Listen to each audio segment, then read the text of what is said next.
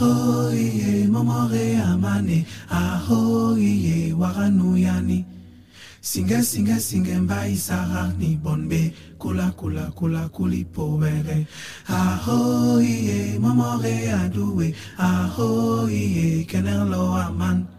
Singa singa singa Bienvenue dans le podcast Shabbat Cameroun. Shabbat Talks Cameroun est un podcast dans lequel nous recevrons les acteurs camerounais évoluant dans le domaine culturel.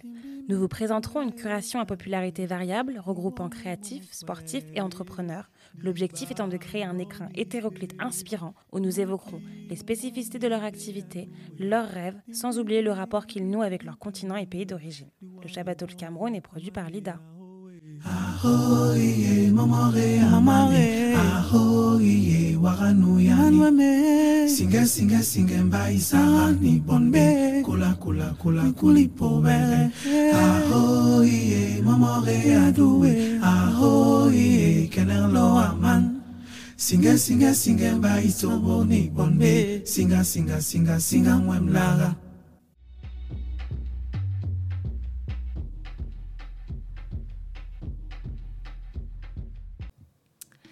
Bienvenue dans le Shabbat Talks. Dans ce nouvel épisode, nous recevons Prince Essaka, entrepreneur culturel camerounais. Bonjour Prince, Bonjour Fatih, comment vas-tu? Je vais très très bien et toi? Ça va, ça va, grâce à Dieu, on va bien. Alors, est-ce que tu peux commencer par te présenter un peu rapidement? Alors, euh, Prince Esaka Daido, euh, entrepreneur culturel, euh, Prince comme le titre que je porte. Je suis euh, le fils du feu roi de Sa, Majesté Kuala Isaka de Daido, issu d'une longue dynastie royale qui règne depuis 400 ans sur euh, les berges du. Mais malgré ce destin qui me menait vers d'autres cieux, j'ai décidé de, suivre ma passion et euh, amoureux de la culture, j'ai décidé de, travailler, d'être dans les métiers culturels. Donc je suis aujourd'hui entrepreneur culturel, je fais aussi euh, dans le textile, je fais du management euh, d'artistes, du booking d'artistes. Je suis un peu un homme euh, qui touche à tout. Ok, et est-ce que tu peux nous dire un peu plus sur le jeune prince? En gros, prince, quand tu étais plus jeune, quel était ton rêve? Et à quoi tu aspirais? Alors, la première partie de mon enfance, comme tous les jeunes camerounais, je rêvais d'être footballeur. je rêvais d'être footballeur. J'ai même, j'ai même été en centre de formation. J'ai fait euh, mes premiers quelques. jusqu'à mes 15 ans, je crois, jouais au foot. Après, ma mère, elle voulait pas. euh, elle voulait pas. Elle voulait absolument que j'aille à l'école, tout ça. Et euh, papa aussi, qui commençait à être fatigué, qui voulait que je sois à côté de lui. Et euh, il a commencé à me donner une formation euh, à côté des études, hein.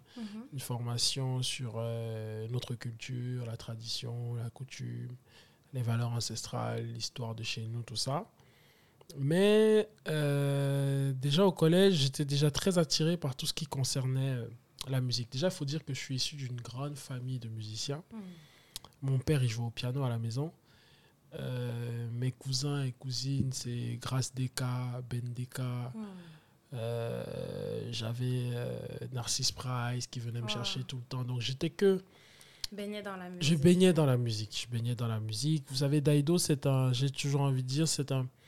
C'est un petit. Dans, dans Dai- Daido, c'est un grand village, mais dans notre petit village, dans Daido, à l'intervalle de 500 mètres, j'ai envie de dire, oui, 500 mètres, tu as une quinzaine de grands chanteurs. C'est Wow. un.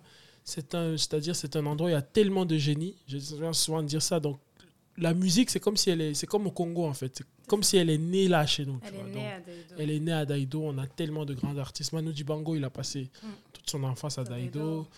Euh, je ne peux pas te citer. Le Makossa, il est né là-bas. Tous les grands, quasiment tous les grands chanteurs de, de le- du Cameroun viennent de là. Donc c'est une terre de génie. Et euh, c'est une terre de culture. Nous sommes un peuple qui sont très, très, très attachés à nos valeurs culturelles.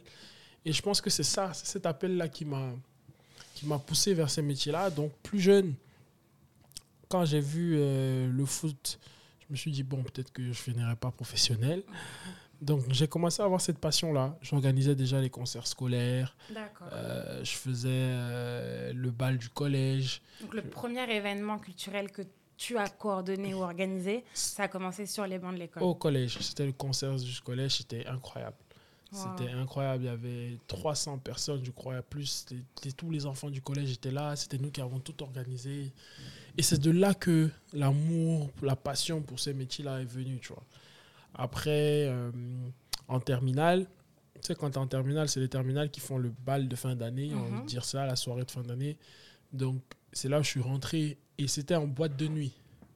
Et c'était là mes premiers pas avec le monde du showbiz euh, de la nuit, si tu veux. D'accord. Donc c'est comme ça que j'ai commencé à organiser ma première soirée. Je crois que c'était euh, il y a quoi, il y a 10 ou 12 ans. Mhm.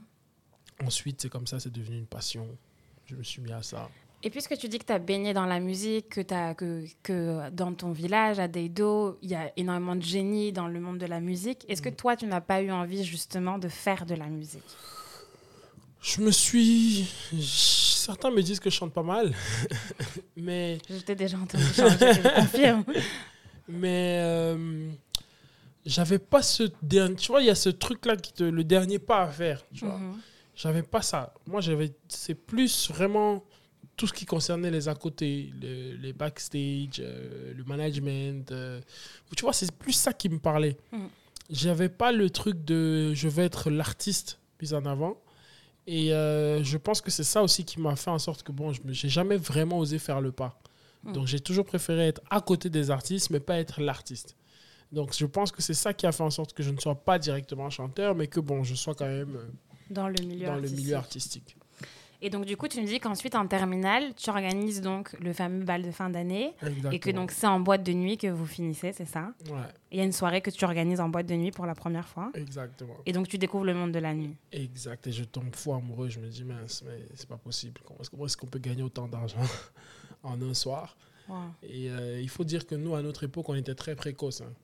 On était très précoce. Déjà en seconde, première, tu avais plein de jeunes qui claquaient des millions en boîte de nuit, tout ça. Mhm. Donc, je pense que c'est ça qui m'a véritablement donné cette motivation-là. Et puis, euh, je sentais qu'à un moment donné, j'avais, j'ai tout de suite voulu être indépendant. Parce que moi, j'ai eu la chance, j'avais un père qui me chouchoutait. À 16 ans, j'avais déjà une voiture, Mhm. j'avais déjà ceci, tu vois. Donc, je voulais déjà faire mes choses. voler. Tu sais, tes parents, ils te donnent un peu, mais c'est jamais assez. Mhm. Donc, j'avais déjà envie d'être autonome, de faire mes choses de moi-même. de Voilà, donc je me suis dit, euh, vas-y, lance-toi. Et puis, j'accrochais, tu sais, j'ai un truc, je suis accrocheur en fait. Les gens, ils s'accrochent facilement à moi. Mhm. Ils- donc, je me suis dit, euh, pourquoi pas? Mais connaissant le fait que tu sois prince, que tu aies aussi tout ce bagage culturel et coutumier, est-ce que c'était pas mal vu euh, de te voir t'investir dans le monde de la nuit? La chance que j'ai eue, c'est que mon père, il m'a toujours accompagné dans ce que je voulais faire. C'est ça, je crois, c'était ça qui me protégeait le plus. C'est que les gens, ils pouvaient penser, dire ce qu'ils voulaient. Moi, mon père, il me disait, si ça te plaît, vas-y. Hmm. Je me rappelle, euh, j'ai une petite anecdote. À l'époque, il y avait une boîte de la place qui s'appelait le Georges V, Mhm. qui était à Aqua, juste en face de, de la résidence du King Aqua. Et euh, le propriétaire de cette boîte-là avait eu un problème euh, avec euh, cet illustre homme qui est décédé récemment d'ailleurs. Et il a fait fermer la boîte. Mhm. Et c'est une boîte où j'allais tout le temps. Donc, le proprio, il m'appelle, il me fait appeler, il me dit Oui, euh, je sais que ton papa, c'est son collègue, j'arrive pas à le joindre vraiment, essaie de voir en sorte ce que tu peux faire pour m'aider et tout. Et quand j'appelle mon père pour lui dire que, bon, voilà, je lui explique la situation, et il reçoit le proprio de, du Georges V, et euh, il me dit Ah, donc c'est là-bas où tu vas tous les soirs et tout. Et il a dit Bon, comme vous, vous- mon fils, il va chez vous tout le temps, je vais vous donner un coup de main. Et il a appelé son collègue, ils ont résolu le problème et ça a ouvert. Donc, une façon de dire que mon père, il m'a toujours laissé faire ce que je veux. Tu vois, j'avais pas un papa qui brimait, qui... Mm, mm, mm. Tant que je respectais certains codes, euh, je devais manger avec lui à table tous les midis, je devais être là dans les, dans les cérémonies importantes, je devais, je devais, je devais. Tant que je ne sortais pas de ce canevas-là, que je restais dans l'éducation qu'il essayait de me donner, pour lui, il me disait, si c'est ta passion, si tu te sens à l'aise dedans, vas-y. Donc je pense que c'est ça qui a favorisé ou qui a facilité Mm. euh, ce truc-là. Et tu te voyais où à l'époque quand tu, te, quand, quand tu étais en boîte de nuit, quand tu commençais à organiser tes premières soirées? Tu te disais dans 10 ans où j'aimerais être C'était quoi ton aspiration? Moi, j'avais toujours rêvé d'être. À un moment donné, je me suis dit, je vais être le Arthur camerounais. Tu vois, Arthur, animateur le de télé. animateur de télé, producteur. producteur. Tu vois, j'ai toujours rêvé de faire ça, des gros festivals. D'ailleurs, il y a Facebook, c'est Facebook, ça rappelle tellement de choses. J'ai organisé mon premier concert indépendant il y a 9 ans, en 2012. Tu t'imagines, j'avais mis 8 gros artistes sur le même plateau pour euh, la fête du Ngondo, justement, j'avais loué le collège Alfred Sacker à la cour, Wow. j'ai mis la sono, j'ai fait les bâches. Et à l'époque, déjà, cette mobile de Samuel Eto'o m'avait sponsorisé.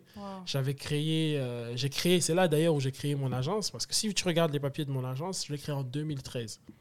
Mon Wow. agence euh, Day de compagnie. Day de compagnie, voilà. Donc j'avais déjà cette, cet amour-là, j'étais déjà très entreprenant. Et j'ai tout de suite voulu être euh, moi-même mon propre patron, faire mes propres trucs, monter mes trucs. Et comme par bonheur, les gens, ils m'accompagnaient, ils me poussaient, ben, je continuais. Tu vois, mon père, il m'a aidé sur ce concert-là. Je me rappelle, il avait acheté trois ou quatre billets d'avion. On avait fait venir Douleur. On avait même essayé de faire venir Charlotte Panda. Mais bon, comme il fallait qu'elle vienne avec son- sa troupe Son et tout, voilà, ça n'était pas passé. Mhm. Mais pour te dire que j'avais ce soutien familial là, ce qui était très important, et je pense que c'est ça qui a permis en sorte que mon acclimatation dans ce milieu là soit facile. Et aujourd'hui, avec du recul, est-ce qu'il y a des choses que tu aurais fait autrement? Euh, comment te dire ça? Je pense que j'aurais pu. Je pense que j'ai suivi le, le, le, le chemin qui était le mien, en réalité. Parce que tous les échecs que j'ai eus aujourd'hui, par exemple, c'est ça qui fait ma force. En parlant d'échecs, J'en ai connu, hein. il faut pas est-ce que tu peux nous raconter un, un de tes échecs Oh là là, les échecs. Un échec qui t'a marqué particulièrement Un échec qui m'a marqué. Alors, je me rappelle, j'avais fait une soirée au, au Biblos Hmm. à l'époque. Tu sais, le Biblos, là, quand tu fais une soirée, tu dois louer la salle, acheter tout le matos, tout ça. Et j'avais pas eu de sponsor sur la soirée. Et ce jour-là, il a plu, il a eu une pluie incroyable. Donc, je me suis retrouvé euh, avec la salle à moitié vide. Mm. Et le matin, je devais ter- compléter, terminer de payer la salle. Donc, tu t'imagines bien que non seulement il fallait payer le- les boissons, tout ça, ensuite, il fallait... donc je me suis retrouvé dans une galère incroyable. Et ce jour-là, ça avait non seulement fini toutes mes économies, Mm. et je me suis retrouvé en train d'emprunter de l'argent pour pouvoir payer. Parce que mon père, il m'a dit débrouille-toi. Hmm. Il ne m'appelle même pas euh, débrouille-toi. Donc, ça, m'a, ça, ça m'avait marqué. Et je m'étais dit, plus jamais je vais avoir ce genre de choses. Plus jamais je vais me retrouver en train de faire une soirée qui ne marche pas. Mais ça m'a forgé, ça m'a appris. J'ai appris, j'ai appris, j'ai recommencé après, recommencé encore, recommencé encore. Et puis, il y a eu une autre situation cette année, tout récemment, qui m'a. Deux choses qui m'ont touché. J'ai fait un, white brunch à Yaoundé. Et puis, tu sais, ça commence, c'est censé commencer à 14h. Alors, pour rappel, un white brunch, c'est une soirée en blanc brunch que tu as l'habitude d'organiser. Exactement, depuis janvier. Et euh, à 15h, il commence à pleuvoir. Pluie incroyable. Toute la déco que j'ai faite, gâtée, tout ça, machin. Et j'ai quelqu'un qui m'envoie, je fais un snap, je dis euh, pluie de bénédiction, ça va aller et tout. Et puis il y a un haters qui me suit, qui me dit Ah non, c'est la malédiction, c'est bien fait pour toi et tout, et tout, et tout. Et tout. Je dis Ok. Et puis vers 19h, 20h, la pluie s'arrête. Et là, tu as tout le monde qui débarque. Emma Loès, Bédel, tous ceux qui étaient invités au... Il y avait un mariage la veille. Mm. Tous ceux qui étaient à ce mariage-là, ils commencent à débarquer. Et à 23h, on fait un full. Mais quand je te dis un full, il n'y avait même plus de salon. Et je me suis dit, ce métier, euh, ce métier est incroyable. Mais si j'avais pas le, le sang-froid, j'aurais abandonné. Carrément, j'aurais dit, non, c'est pas possible, j'abandonne, tout ça. Et c'est là, ce soir-là, justement, la petite histoire avec toi, Fatih. C'est ce soir-là que Emma me dit, Emma Loès, il faut que tu fasses White Branch Abidjan. Je dis, ah, si, ah, tu... si, tu, si, tu nous, si tu nous accompagnes, il n'y a pas de problème.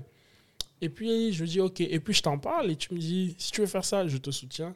Et c'est comme ça que je me suis lancé dans cette aventure folle qui, aujourd'hui, pour moi, reste l'une des meilleures aventures que j'ai eues. C'était quelque chose d'incroyable. Pour expliquer pour les gens qui nous écoutent, le White Brunch, c'est donc une soirée qui a lieu habituellement au Cameroun. euh, tout en blanc. Et Maloès, qui est donc une influenceuse ivoirienne, est venue, était à un mariage au Cameroun, et a assisté à cet événement malgré la pluie. Et euh, elle a tellement apprécié l'événement qu'elle a souhaité que l'événement soit délocalisé au moins pour une soirée en Côte d'Ivoire. Et il faut dire que la pluie te suit partout, puisqu'en Côte d'Ivoire aussi. Il a aussi plu.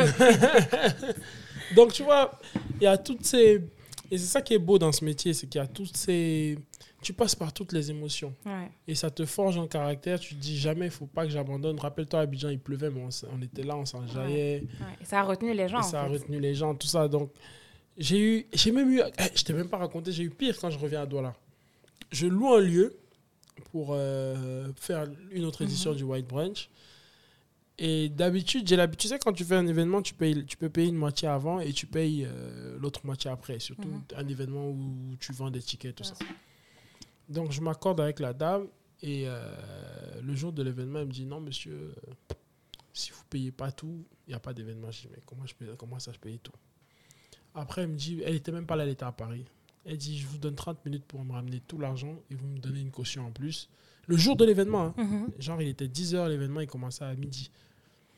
Et le jour de l'événement, à midi, à 11h, elle donne les instructions à son gardien fermez mon portail, j'annule tout. Et j'avais quoi? J'avais un anniversaire de ma tante, j'avais 80 personnes qui avaient réservé, tout ça qui commençait à arriver. Panique totale. Et là, là, là, là, on trouve un plan B, on appelle l'hôtel La Falaise, Bodanjo, tac, tac, tac.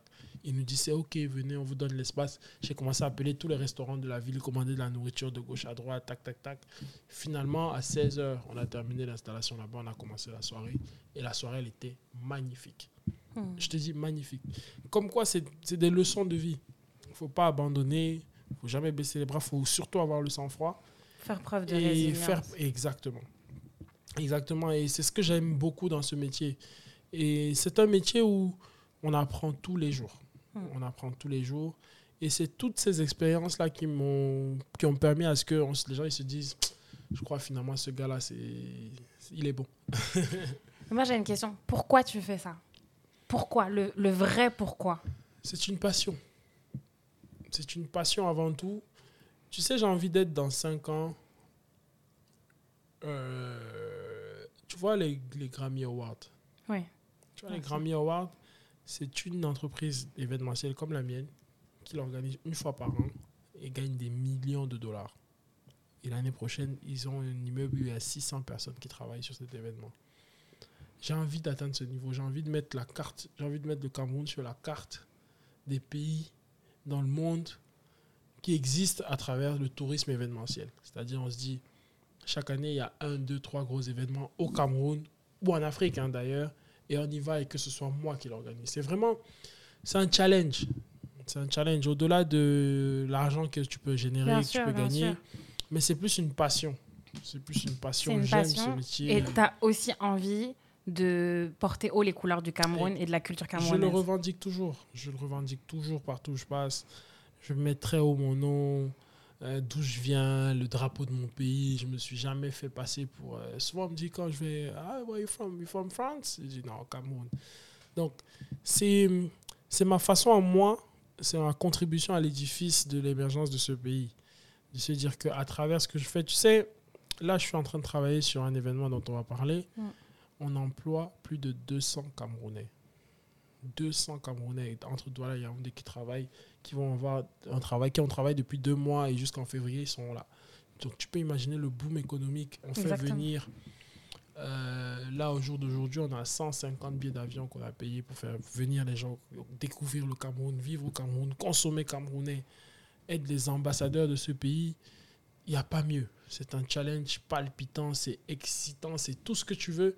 Mais c'est une fierté pour nous, tu vois. C'est une fierté pour nous quand ces gens-là, ils arrivent à la fin de la journée. Oh, j'ai trop aimé le Cameroun. Moi, il n'y a rien. C'est la meilleure, c'est la meilleure chose. Ça, c'est c'est la- le pourquoi tu C'est le ça. pourquoi. Est-ce que tu peux nous expliquer alors quel est ce projet et qu'est-ce que tu fais actuellement Alors, autour du Cameroun? actuellement, on a, avec euh, une équipe de jeunes de la diaspora qui travaillent aussi dans le domaine, on a décidé d'organiser un événement qui s'appelle The Place to Be, qui est en réalité c'est une espèce de festival, mais c'est une série de showcases qui commence euh, le 17 décembre et qui va se terminer à la fin de la Cannes le 6, jan- le 6 février. C'était une façon pour nous, on s'est dit, notre pays va accueillir une compétition comme la Cannes, c'est historique. Qu'est-ce qu'on peut faire pour accompagner ce truc pour que les gens, quand ils viennent au Cameroun, ils repartent avec une vraie image du Cameroun? Donc, on a mis sur pied ce festival-là où on invite chaque soir un artiste. C'est du jamais fait en Afrique. Hmm. Jamais vu. Un artiste, bien évidemment, des artistes locaux, des artistes du continent, mais aussi et surtout les artistes Internationaux.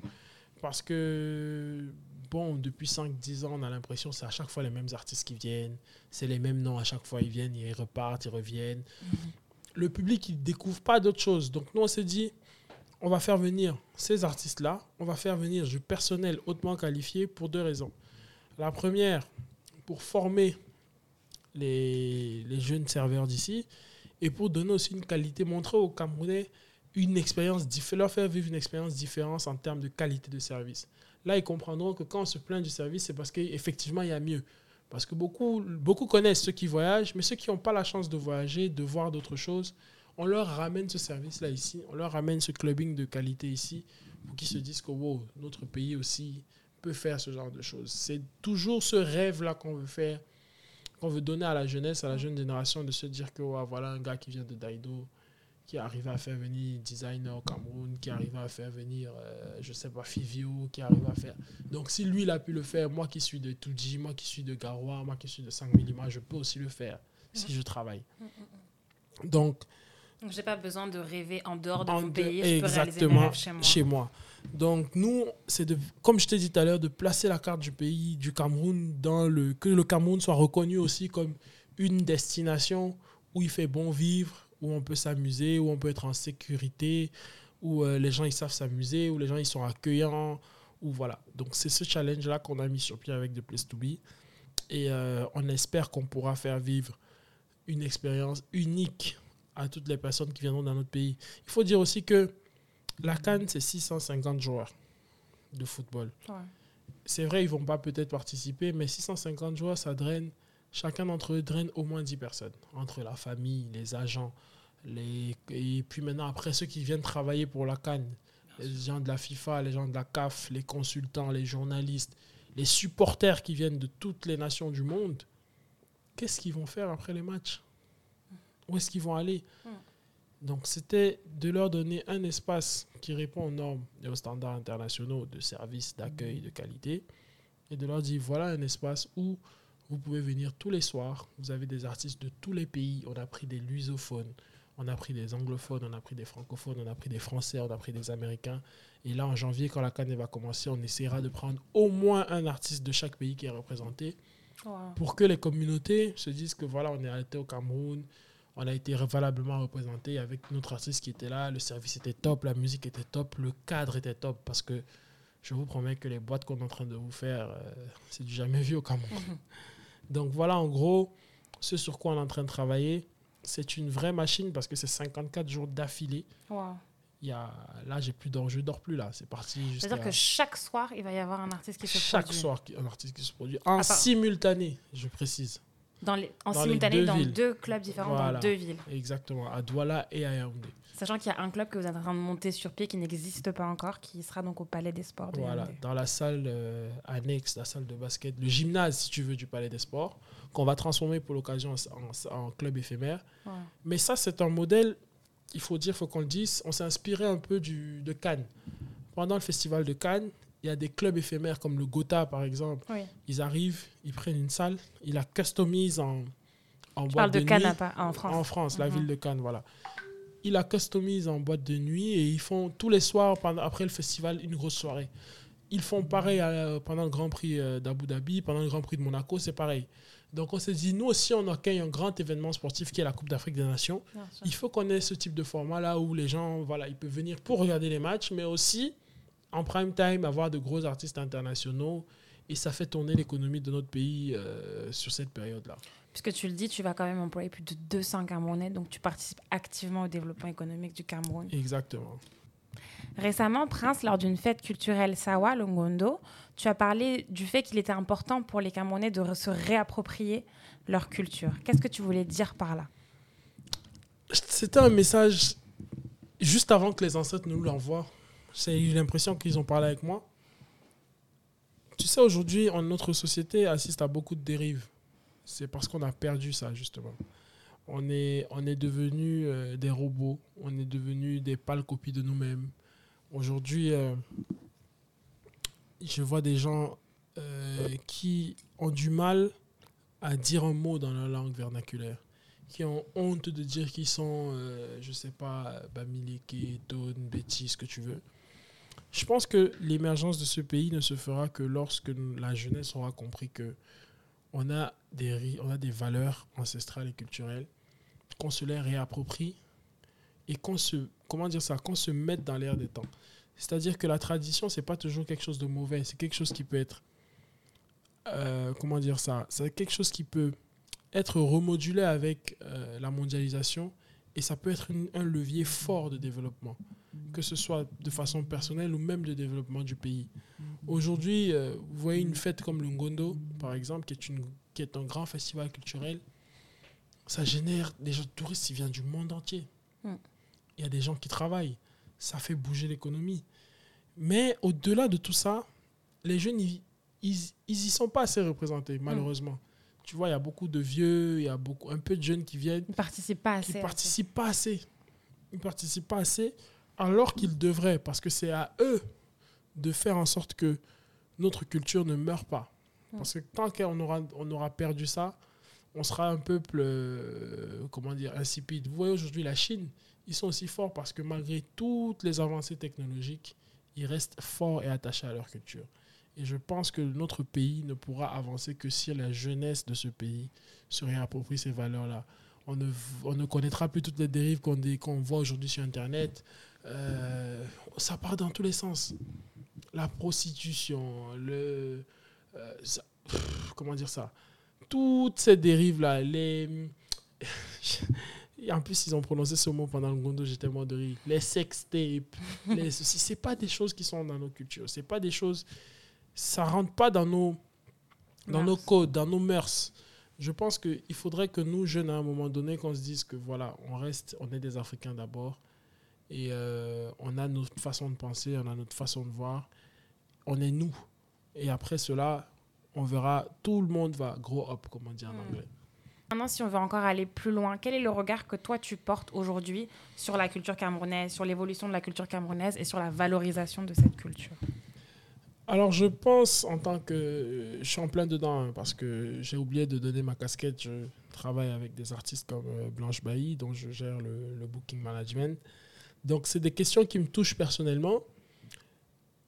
La, la culture camerounaise est, j'ai envie de dire, elle est encore embryonnaire. La musique en général, hein, la mhm. musique, euh, les arts, même, euh, même nous, ce qu'on appelle aujourd'hui les influenceurs camerounais, euh, on n'a pas, on pas la même place que dans certains autres pays africains. Et nous, c'est notre combat. Aujourd'hui, quand tu regardes le pays le plus proche, à côté, c'est vrai, on ne peut pas comparer le Nigeria tu vois, ils ont lancé par exemple le maillot, le nouveau maillot euh, de, de l'équipe nationale. C'est des influenceurs et des artistes nigériens qui ont fait la promo. Donc, c'est-à-dire que tu comprends à quel point ils sont valorisés, leur travail est reconnu par euh, non seulement les multinationales, les entreprises, mais aussi par l'État. Et euh, il y a un pays qui essaie de faire pareil, c'est la Côte d'Ivoire, où aujourd'hui, on, y, on y était il n'y a pas longtemps. Tous ceux qui sont dans les métiers de l'art, de la culture, ils sont valorisés par leur pays. Le gouvernement les reçoit, il les écoute, il les encourage, il les accompagne. Donc nous, le combat qu'on a aujourd'hui, c'est d'essayer de faire en sorte que le Cameroun se greffe à ça. Parce que nous, on a un vrai vivier, on a un vrai... C'est-à-dire, il y a, il y a de tout au Cameroun. Il y a des artistes, il y a des acteurs, il y a des peintres. Il y a... Vraiment, on a, une, on a une richesse culturelle incroyable. Mm. Mais je pense qu'on n'est pas assez soutenu, on n'est pas assez accompagné. Mais euh, on se bat de nous-mêmes. Mais il faut aussi avouer, parce que ça va être, euh, si je le dis, c'est que je suis un peu malhonnête, il faut avouer qu'il commence à avoir du changement. Les entreprises commencent à croire. Aujourd'hui, je suis content quand je vois des, des multinationales euh, ou je vois des entreprises comme TapTapSend qui font confiance à cette jeunesse-là, à ces acteurs culturels-là pour promouvoir leur marque. Quand tu roules dans la ville, avant, tu voyais que des gens, on allait chercher, je me rappelle à l'époque, on allait chercher des mecs comme des Michael Power, on ne savait pas d'où ils venaient hmm. pour faire la commission. Maintenant, aujourd'hui, tu vois des Stanley No, tu vois des Blanche Bailly, tu vois des Muriel Blanche, tu vois des Poupilles sur les panneaux, tu vois des Ivana Ononino. C'est-à-dire que tu vois des euh, biscuits de mer, tu vois. C'est-à-dire, on commence à valoriser nos propres acteurs culturels. Et je pense que si le peuple suit la tendance, parce que je pense qu'ils n'ont pas encore compris, quand je regarde les commentaires, certains comprennent, mais beaucoup n'ont pas encore Mm. compris que c'est des métiers de- d'avenir. C'est des quand vous grandissez, quand vous faites grandir vos acteurs culturels, vous faites grandir aussi votre pays. C'est-à-dire que vous amenez le regard du monde sur votre pays. Ce sont vos ambassadeurs. Ils vous représentent. Donc, soutenez-les. Ne, ne criez pas. Moi, souvent, on m'appelle euh, pour euh, booker mon artiste. Je donne un tarif. Et tout le monde crie Oh, c'est trop cher, ça prend pour qui? Machin, des trucs comme ça. Mais sont prêts à payer 100 fois plus pour des gens qui viennent d'ailleurs. Je dis pas qu'on a la même, nos artistes ont la même valeur que Mm. certains autres, non. Mais au moins, qu'on nous donne les moyens de travailler. Mm. Qu'on nous donne les moyens de réaliser dans le domaine de la musique, par exemple, ou même dans le cinéma, de pouvoir réaliser des contenus de qualité. Tu sais aujourd'hui ce que ça coûte de, de faire une bonne vidéo, d'avoir une bonne séance studio, euh, de faire des shootings, que l'artiste a un line-up, euh, un lifestyle de qualité, c'est de l'argent. Et ça, les Nigériens, ils ont compris. Ils ont mis de l'argent dans leur culture. La Côte d'Ivoire est en train de mettre de l'argent dans leur culture. Et ça fait monter tout le monde. Ça fait monter l'industrie, les industries locales. Mm. Et je pense que c'est un modèle qu'on doit aujourd'hui pouvoir aussi copier chez nous. Donc, on, est déjà- on commence, ça commence, mais on peut mieux faire. Ça commence notamment avec le comité pour la Cannes qui a quand même convoqué un certain nombre d'influenceurs. Pour le lancement de la Cannes, c'est quand même des choses qui commencent à émerger, notamment au Cameroun. Mais c'est vrai que ça a été décrié pendant longtemps. Et si toi, tu devais donner des grandes recommandations pour faire évoluer ça dans le bon sens, par exemple, si tu devais en, en donner deux ou trois, quelles seraient ces recommandations? À l'État, À l'État ou à l'industrie euh, culturelle, musicale, ou aux gens qui vous suivent hum, je dirais, euh, des initiatives comme celle-là, il faut les encourager déjà. Il faut, parce que c'était c'était même impensable dans notre pays il y a quelques années. Et il faudrait que ça se multiplie à tous les niveaux. Là, c'est le ministre des Sports qui a commencé. Il faudrait que le ministre de la Culture suive, le ministre du Tourisme y suit, et que les entreprises locales aussi suivent. C'est-à-dire que qu'il y ait cet élan où on se dit, bon, on va mettre ces jeunes-là en avant parce que c'est des, des gens qui, qui portent nos valeurs, qui nous représentent. Donnons-leur les moyens de faire les choses.